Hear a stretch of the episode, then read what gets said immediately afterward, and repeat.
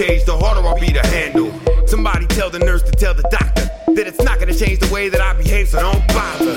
I suggest you let me out right now before I burn this motherfucker down and take everybody out with me. I'm literally losing my mind. It's spinning out of control, and when it will stop, nobody knows. Till that dust cloud settles, man, I really couldn't tell you what's gonna happen till that door cracks open. You better hope that I stay calm, cause I'm liable to take off swinging. Sitting in this tiny fucking room all day thinking. My anger's boiling over, brewing in my own aggression. Trapped in this little corners, amplifying my resentment. They keep me here forever if they knew my true intentions. What? What? What? Most don't know shit about my shit about my shit shit.